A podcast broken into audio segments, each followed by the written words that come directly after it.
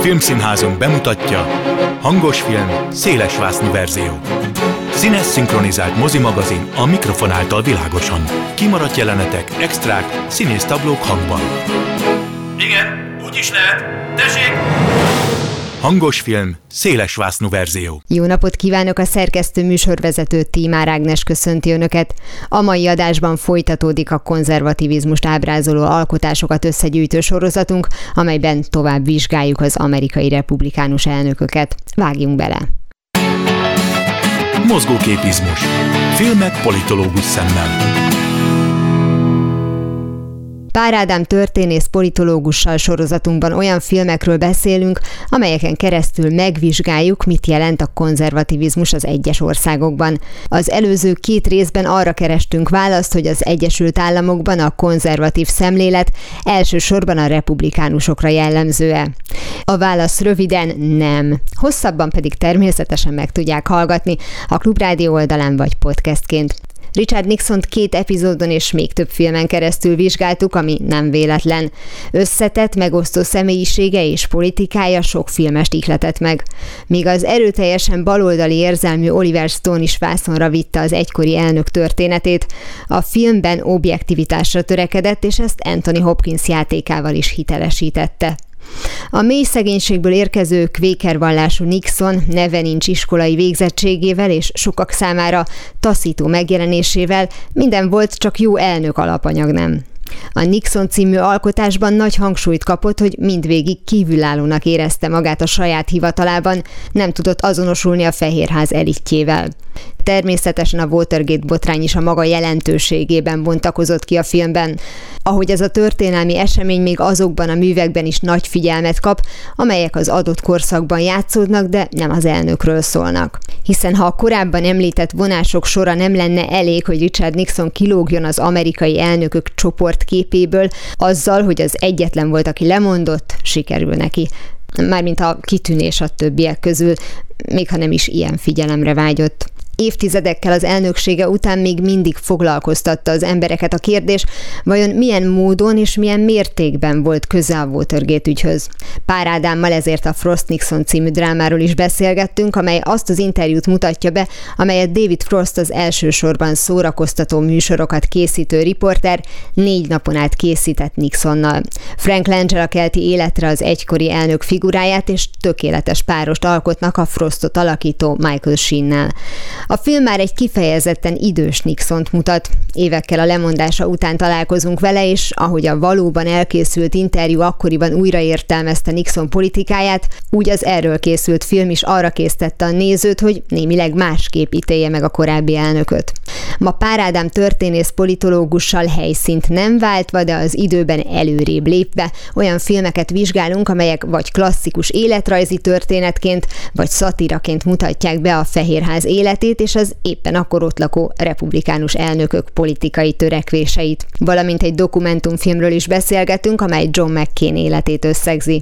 De előtte még a két Bush elnökségét hasonlítjuk össze több film segítségével. Az idősebb Bushnak a maga korában való megítélése az a saját munkájának az eredménye. Most mindegy, hogy ez pozitív vagy negatív, uh-huh. már mint a mhm. munkája, meg a megítélés. Yeah. Ellenben ugye a fia az egy nagyon, hát olyan szempontból jó hátszéllel indult, hogy a konzervatív apját igazán utálni nem lehetett, uh-huh. és olyan politikus dinasztiának kezdett tűnni uh-huh. ez mhm. is, csak hát nem pont úgy viselkedett, amíg még nem látta érdekét, igen, igen. hogy a politikában megvesse a lábát, ahogy az kell. Tehát tulajdonképpen az amerikaiak gyorsan elfelejtették neki, hogy így renitenskedett, mert mégiscsak azért két ciklust kitöltött, mint általában a uh-huh. legtöbben. George W. Bushnak a, a személyisége nagyon, nagyon érdekes. Nekem volt, hát azóta már sajnos elhunyt egy texasi barátom, aki azt mondta, hogy készült egy közvéleménykutatás a még élő elnökökkel kapcsolatban, hogy az amerikaiak kit tekintenek szimpatikusnak, és például volt, hogy kivel mennének el horgászni, meg kirándulni, és meglepő módon az ifjabb George Bush az elég magasan szerepelt, tehát ha jól emlékszem, akkor Bill Clinton-t is Hát de Texasban, vagy ez nem texasi felmérés Nem, nem, nem, ez összamerikai. Tényleg? Mert Igen. hogy Texasban ő nyert, azt megértem. Hát nem, nem, ez, ez összamerikai felmérés volt, nyilván reprezentatív volt a felmérés, Aha. de ezt érdekesnek tartom, tehát, hogy George W. Bushnak hajlamosak vagyunk a politikáját látni csak, tehát csak a politikája és, a, és az elfusserált iraki demokráciaépítés, és a neokonzervatív tanácsadók politikáját látni, csak ebben a neokonzervatív tükörben szemlélni a, a személyiségét. A tipikus példája annak, hogy a személyiség meg a, meg a politikai döntéshozattal elválik egymástól. Mert és hogy, ez mennyire nem jó dolog? És ez nem jó dolog, de hát eb, igen, de akkor a, visszapattintanám a labdát annyiban, hogy az is belejátszik, hogy milyen történelmi szituációba kerül a politikus, nem levéve róla a felelősséget, de hát egy George W. Bush-sal mindenki egy unalmas elnökségre számított. Ha nem ő lett, is arra számított. Ő is arra számított, ha nem jött volna a 2001. szeptember 11-i mm. New Yorki aljas, kegyetlen terrormerénylet, akkor valószínűleg egészen más elnökségre emlékeznénk. Mm Hát ez ugyanaz a probléma, mint amit vettünk a Nixon és Kennedy esetében, hogy mi Igen. lett volna, ha de George W. Bush pontosan egy együttérző konzervatív programmal indult, tehát ő olyanokkal lépett fel, hogy szociálisan együttérző konzervativizmus, jó, hát lehet, hogy a szociálisan szót nem használta, mert az, az gyanúsan közel van a szocialistához, de hogy, hogy mindenképpen kicsit vissza, visszavenni a, visszavenni a korábbi ilyen nagyon, nagyon hideg háború fixált republikánus politikából, és egy kicsit egy izolacionistább, tehát bezárkózóbb, protekcionistább Amerikát vizionált. Hát a protekcionizmus az mondjuk be is következett, csak, csak nem, azzal, nem azzal az értékrenddel, mint amit, mint amit eredetileg hirdetett.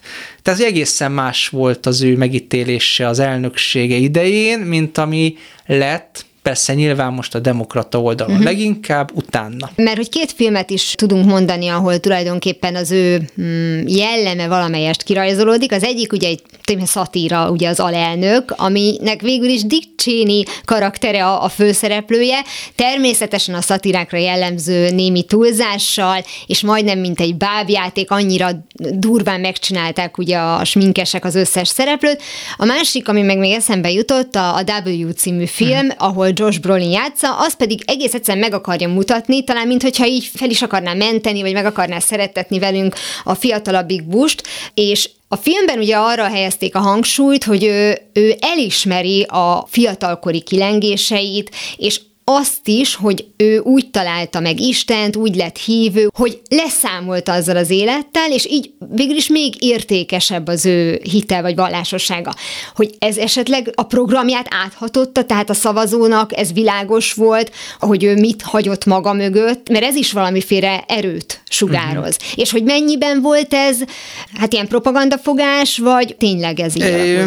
Mindenképpen a kampányban mindent kihasználnak, amit az elnökről meg lehet tudni, tudni, tehát, tehát nyilvánvalóan mindent kiderítenek a, a jelöltről és az ellenjelöltről is, tehát ezt el sem tudta volna Bush tagadni, de ezt emlékezetem szerint ez pozitív kontextusban keretezték, hát mi másként is lehetett volna, tehát ez, igen, ezt úgy keretezték, hogy Bush megtalálta Istent, és lemondotta az italról, és hosszan ír arról az emlékiratában, az első emlékiratában, hogy a baseball meg a hit milyen sokat jelentett neki. Tehát ez nem, nem manír, ez nem volt manír Bush részéről, de nyilván a kampányban ezt jól ki lehetett használni. Ugye a W az nyilván ezt is bemutatandó láttatja velünk az elnököt, hogyha az alelnökre térünk vissza, hát nyilvánvalóan ott is megjelenik, Sam Rockwell játsza, és rajta szinte alig változtattak valamit, és kiköpött Bush lett. Tehát csak a haját őszítették meg egy kicsit, mert hát uh-huh. elképesztően tehetséges. És hogy ott meg egy ilyen, olyan érzésed van, vagy nekem olyan érzésem volt, hogy őt olyannak mutatják, mint amilyennek a demokraták látták, vagy látni akarták. Uh-huh. És hogy amire azt gondolsz, hogy, hogy amivel úgy azonosítja a néző, mert hogy minden persze túlzás volt itt is, hogy hmm, hogy induljak az elnökség. Tehát körülbelül volt egy ilyen beszélgetés, és Csényivel, uh-huh. aki meggyőzte, hogy azért legyen ő elnök, hogy ő aztán alelnök uh-huh. lehessen. És akkor így az ember el, elgondolkozik, hogy mennyi ebben az abszurdum? Ugye az alelnök esetében már nem is az elnökön van annyira a hangsúly, persze valamennyire ő ő rajta is, de leginkább az alelnök Dick Cheney-nek a, a személyét ö, teszik fókuszba, és hogy ő hogyan keveri a kártyákat, mert hogy Bushról említettük, hogy ő egy ilyen joviális, szerény figura volt az amerikaiak számára, és mint kiderült, meglehetősen befolyásolható is. Tehát a neokonzervatív tanácsadói nagy mértékben súgtak neki, és belevitték két háborúba, amiből az egyik jogos volt, a másik második viszont megkérdőjelezhető, és ami ennél nagyobb baj, hogy azóta sem látni a végét, és mindig csodálkozom, mikor azt mondják, hogy Donald Trump idejében voltak a legrosszabbak az európai meg amerikai kapcsolatok, az illetőknek nagyon rövid az emlékezetük, Bush ellen akkora tüntetések voltak Európában, amit Donald Trump idején nem, nem, nem láthattunk, és akkor ténylegesen nagy békemozgalom volt világszerte, és ha jól emlékszem, akkor végeztek egy közvéleménykutatást, és az európai országok közül csak háromban jött ki az, hogy a lakosság támogatja az amerikai politikát Irakban, vagy szimpatizál vele, tehát Bushnak nagyon mélyen volt a népszerűségi indexe. Na most szerencsétlen nem tehetett erről, sokkal inkább tehettek erről a tanácsadói Dick Cheney, Donald Rumsfeld, Wolfowitz és Pearl, Robert Pearl és mások. Ugye nyilván itt bejön az Abu Ghraib börtönnek a esete, a fogolykínzások, hát kicsit más történet, de azért Guantanamo-nak a léte is, megkérdőjelezhető volt nemzetközi jogi szempontból, tehát millió-millió probléma ugye összeért, és ezek jó részért azért nem Bush volt a felelős, vagy nem egy maga, hanem leginkább a tanácsadói, csak hát ugye az amerikai elnöknek már akkora hatalma van, hogy, hogy mint, mint, egy, mint, egy, mona, mint egy monarchának, igen. egy egyeduralkodónak, tehát a kritika is rázúdul nyilvánvalóan. De hát jogosan, mert ő az, akinek vagy igent, vagy nemet kell mondani. Így És... van, csak ugye ez egy pech, hogy egy befolyásolható ember kerül Tehát a Fehérházba. akkor ez Lényegében ugyanaz a helyzet, mint, mint Nixon esetében, hmm. csak mondjuk azzal a különbséggel, hogy, hogy mondjuk Nixon idejében furcsa módon, de azt mondanám, hogy még nehezebb volt a nemzetközi politikai helyzet, mert éppen akkor ténylegesen ugye egy több frontos konfliktusban kellett helytállni, amikor Bush hatalomra került, még nem volt ilyen, ám de menet közben lett. És fura módon ugye pont ez a terrortámadás lendítette őt át a második ciklusába, hiszen ott nem tudtak volna rossz tanácsot adni azzal, hogy összekovácsolta az amerikai nemzetet, hogy mi most mind uh-huh. egyek vagyunk, a megfelelő szöveget a megfelelő uh-huh. helyeken elmondta, és tulajdonképpen így biztosítva volt a más. Amúgy is, hogyha nagyon nem ront el valamit egy amerikai elnök, akkor általában a második kör is az övé. Most egyébként kíváncsi leszek, hogy mi lesz, de hogy ott nála rezgett a, a léc, és hogy minden felmérés azt mutatta, hogy abszolút az arra adott reakció, meg hogy a, az amerikaiak összefogása az tulajdonképpen át, uh-huh. átlendítette őt erre a, a következő ciklusra, de az jutott eszembe, bocsánat, csak hogy, hogy őt nem csak egész egyszerűen befolyásolhatónak mondták, hanem a maga idejében azzal azzal vádolták, hogy nem tudom, hogy egyszerű, hogy ő egy olyan egyszerű lélek, mm. finoman szólva, és így mondtad az elején ezt a felmérést, hogy kivel mennél el horgászni, de fél lehet, hogy azért gondolták, hogy horgászni úgy csöndben kell, nem? Tehát, hogy, tehát elmenni Bill, Bill Clintontól annyi mindent szeretnék kérdezni, hát én nem, azt nem lett horgászás közben. A Bush senkit nem zavarna, nyugodtan ülhet mellettem a csónakban horgászás közben. Igen, igen, igen. Nyilván ez az egyszerűség, ez tetszett, mert az amerikai választók egy jelentős jelentős része rettenetesen nem kedveli a washingtoni elitet, És ez, ez, és ez kimutatható az amerikai történelemben, hogy minden évtizedben azért meg kell játszani egy ilyen kívülről jött outsider figurát, tehát egy, egy Lyndon B. johnson a 60-as években, egy nixon a 70-es években, egy reagan a 80-as években, és mondjuk egy Barack Obama-t a 2000-es években. Na most hát azért Bushról azért nem lehet azt mondani, hogy ő nem volt az elitnek a része, de neki meg ugye nyilván a jelleme volt olyan, hogy kicsit kicsit a kampány alatt közel, közelebb érezték magukhoz a, a választók. Furcsa módon ez volt Al Gore-nak, meg John Kerrynek is az egyik, egyik nagy hátulütője. Mm-hmm. Tehát Al Gore-t nagyon agresszívnak találták. Hát a John Kerry idejében meg, amit te mondtál, teljesen hatott, ugye ez az Amerika háborúban áll, és hogy is szól a mondás, hogy folyón való átkeléskor nem váltunk mm, lovat, lovat effektus, igen. illetve, és ez kicsit az egyszerűséghez kapcsolódik, hogy hogy az evangéliumi keresztények, meg úgy általában véve a nagyon-nagyon vallásos szavazók, azok nagyon nagy pénzösszegekkel és szavazataikkal támogatták a Bush adminisztrációt, tehát azt hiszem volt ilyen felmérés is, hogy a, hogy a evangéliumi keresztényeknek már közül már minden, minden második vagy harmadik az Bushra adta a szavazatát.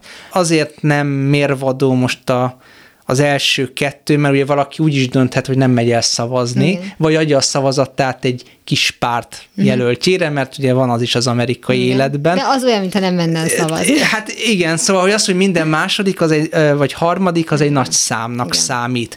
Tehát ott volt egy nagyon éles törésvonal e tekintetben. Az említett háború kapcsán csak zárójelbe szeretnék megemlíteni egy filmet, ami most jutott eszembe, nem írtuk föl, a Charlie Wilson háborúja, hogy aki nem látta, annak ajánlom. A filmnek az a, a lényege, hogy 80-as éveket mutat, valós történések. Ugye, hogyha politikáról készül egy film Amerikában, akkor tudják azt nagyon komolyan venni, hogy most, most mi irányítjuk. Tudjuk, az egész világot, uh-huh. mert továbbra is azt gondolják, hogy a szabad világ vezetője, uh-huh. és a többi, láss, elnök emberei, már mint nem a film, hanem a sorozat. Uh-huh. Igen, igen.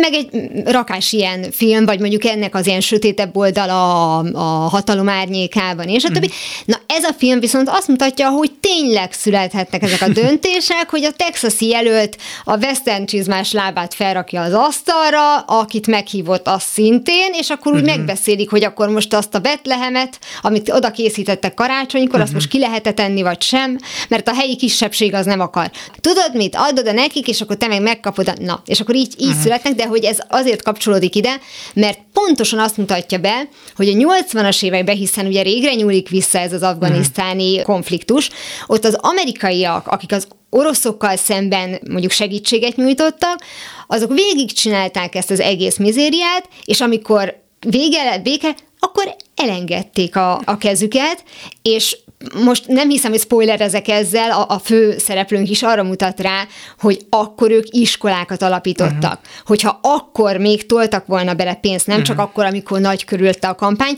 akkor felneveltek volna egy Amerika párti generációt. Igen, hát ezt elmulasztotta a, mind a Bush adminisztráció, mind pedig egyébként az őt követő adminisztrációk is, igen, hát erről ugye nagyon sokat, vagy nagyon hosszan lehetne beszélni, hogy nagyon félreértették a Afganisztánt is, meg úgy általában az amerikaiak soha nem tudtak mit kezdeni adminisztrációs szinten a harmadik világ problémáival, tehát mindig támogattak, de erről ugye már volt szó, hogy támogattak olyan rendszereket, amit amik csak egyetlen egy jó dolgot tudtak felmutatni, hogy antikommunisták, és onnantól kezdve dölt beléjük a lé. Igen. Ennek következtében viszont ugye a másik oldalon megerősödtek ellenzéki mozgalmak, és ha ellenzéki mozgalmak addig nem lettek, nem voltak kommunisták, akkor lettek, persze ez a nagy része egy bélyeg volt csak,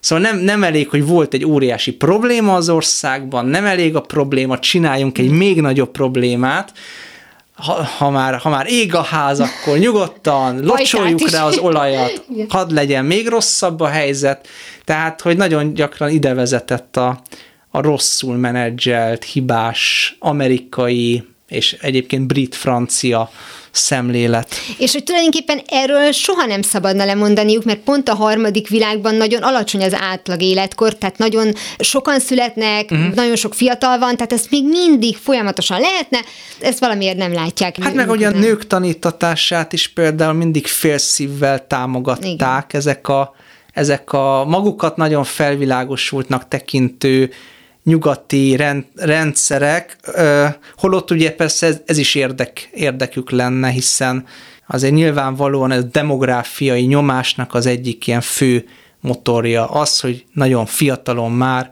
mondjuk Afrikában, Indiában, Afganisztánban a lányokat férjhez kényszerítik, tehát igazából nem kellene rettegni a migrációtól, hogyha lenne mondjuk mindenkinek munkája és földje és ivóvíze, és az pedig lenne, hogyha mondjuk nem születne annyi gyerek, mert nagyon jó, hogy születik, nem azzal van a gond, csak azzal, hogy nem tudja a helyi társadalom eltartani, tehát igen, nyilvánvalóan sok mindent végig lehet gondolni. Hát most egy kicsit el, elkanyarodtunk igen, nem, bocsánat, az elnöktől, igen, az elnököktől, de... Igen, mert hogy eszembe abszolút, ez a film. De abszolút igaz, hogy Bushsék nem foglalkoztak ezzel, ők csak a demokráciára összpontosítottak, de arra is csak külsődlegesen.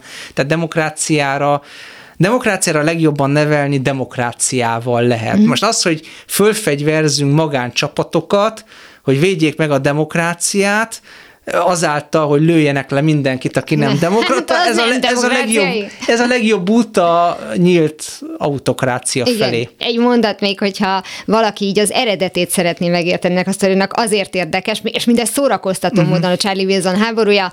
Philip Seymour Hoffman, mint görög diplomata, zseniális, és láthatunk szintén a valóságon alapuló helyzetet, ahol a, az izraeliek és a palesztinek együtt kell, hogy összehozzanak egy ilyen fegyverszállást, szállítmányt, és azt mondja a palesztin közvetítő, hogy de annak nem szabad kiderülnie, hogy mi mm. együttműködünk Izraellel, és így mondja neki az amerikai képviselő, hogy szerintem ez a veszély senkit nem fenyeget, mm. hogy, hogy ez, ezzel megvádolnák őket. Hát, amíg nincsenek Wikileaks iratok, ja, persze. Igaz, igaz, de az még a boldog 80-as évek volt egy, egy nem mindenki által használt internettel, na, és akkor tovább lépünk, mert én itt elkanyarodtam szépen. Nem, de, nem, nem, nagyon jó. hogyha már említetted ezt, hogy akkor tulajdonképpen demokráciával lehet demokráciát elérni. John McCain republikánus párti képviselő volt, majd nem elnök volt, uh-huh. és van az ő életéről egy Egyébként zseniális dokumentumfilm. Egyrészt azért megrázó, mert akkor készítették, amikor már tudta, hogy beteg, és amikor már tudta, hogy hát megszabott az ideje, tehát nem is kapott már kezelést, és úgy érezte, hogy végül is el, elmesélheti akkor az egész történetét. Egy dologgal kapcsolatban mondta, hogy azt sajnálja, vagy szégyeli, ugye ő is fogságba esett Vietnámban, Hát és végül is el kellett árulnia ezt azt, hogy elengedjék, de nem lehet pálcát törni felette, de nem is ez az érdekes ugye az ő szempontjából, hanem hogy mivel pont arról beszélgetünk, hogy most akkor a, az, hogyha valaki republikánus, akkor vajon konzervatíve, akkor az azt jelenti -e, hogy elhatárolódik mindenki mástól. Hát ő volt az élő példája annak, hogy egyrészt rengeteg demokrata barátja volt, és uh-huh. talán az első volt, aki szeretett volna vegyes kormányt uh-huh. létrehozni, és olyan ellenállással találkozott, nem csak politikai szinten, hanem még felmérés felmérések alapján a nép részéről is, és ez szerintem nagyon érdekes, hogy az emberek azt mondják, hogy ne, hát én, én őt utáltam eddig, hát hadd utáljam már továbbra, uh-huh. és mhm. én meg szeret, szóval, hogy na, úgy látszik, hogy nem lehet mégse összevékíteni az embereket. Nyilván nagyon sok szociálpszichológiai elméletet lehetne most megfuttatni, hogy miért, miért van ez, de hogyha kicsit egyszerűbb magyarázatot keressünk, lényegében nagyon-nagyon kiéleződött a 2000-es években a Bush korszakban az ellentét. Tehát mindig szokták mondani, hogy hogy már a 1960-as évektől kezdve van egy amerikai kultúrharc, valaki ezt még messzebbre vezeti vissza, de az egész biztos, hogy a 2000-es években volt ilyen. Tehát a 2000-es években a Bush adminisztráció idején nagyon élesen beállt a törésvonal a, a mondjuk az evangéliumi keresztények és a, és a modernisták, tehát a modern teológiai irányzatok között vagy nagyon élesen beállt a fegyvertartást szigorítani kívánó, és azt ellenző táborok között. Nagyon élesen beállt a, a Amerikát, be, Amerikát bezárkózásra ösztönzők, és mondjuk a, a világ felé nyitottak között, és ennek ugye generációs vetülete is volt. Na most nyilvánvaló, hogy ez, ez is oda vezetett, hogy John McCain nem tudta át, áttörni ezt az üvegplafont. Hát azért ne felejtsük el, hogy 2008-ban indult el a választáson, 2004-ben meg nagyon éles alpári hangú kampányban megválasztották Bush, tehát sajnos túl, túl korán igyekezett megkén föllépni ilyen békéltetőként. Vagy éppen ha az életkorát nézzük, akkor túl Meg későn. későn. Igen, igen, és a dokumentumfilmből az is kiderül, hogy abból a szempontból viszont bizonytalan volt ő is, meg az egész tábja, hogy neki most már, amikor először indult, hogy most neki pont ezt a békés vonalat kell képviselni, vagy ő is álljon bele ebbe, a, amit a, a Bush képviselt, és elkezdte ezt a negatív kampányt a turnén, mm. és olyan rossz visszhangja volt, meg tőle is távol állt, hogy akkor mondta, hogy nem maradjunk az eredeti verziónál, és egyébként fantasztikus az ő története, tehát tényleg mm. ezt, ezt csak ajánlani tudom. Hamarosan folytatódik, és egyben a végére is ér a sorozat Pár Ádám történész politológussal, a Méltányosság Politika Elemző Központ munkatársával a konzervativizmust ábrázoló alkotásokról. Az Egyesült Államokban tesszük ki a pontot a mondatunk végére, és szó lesz a John McCainhez kötődő, de már nem kifejezetten róla szóló alkotásról is. Ez volt már a hangos film széles vásznú verzió. Legközelebb ismét szombaton délután fél kettőtől várom Önöket. Természetesen a korábbi adásokat, ahogy a mait is hamarosan megtalálják archívumunkban, valamint podcastként. Kövessenek minket a Facebookon, és ha még nem tették, iratkozzanak fel YouTube csatornánkra. Köszönöm a figyelmüket, a szerkesztő műsorvezetőt, Tímár Ágnest hallották. Viszont hallásra! Hangos film, széles verzió.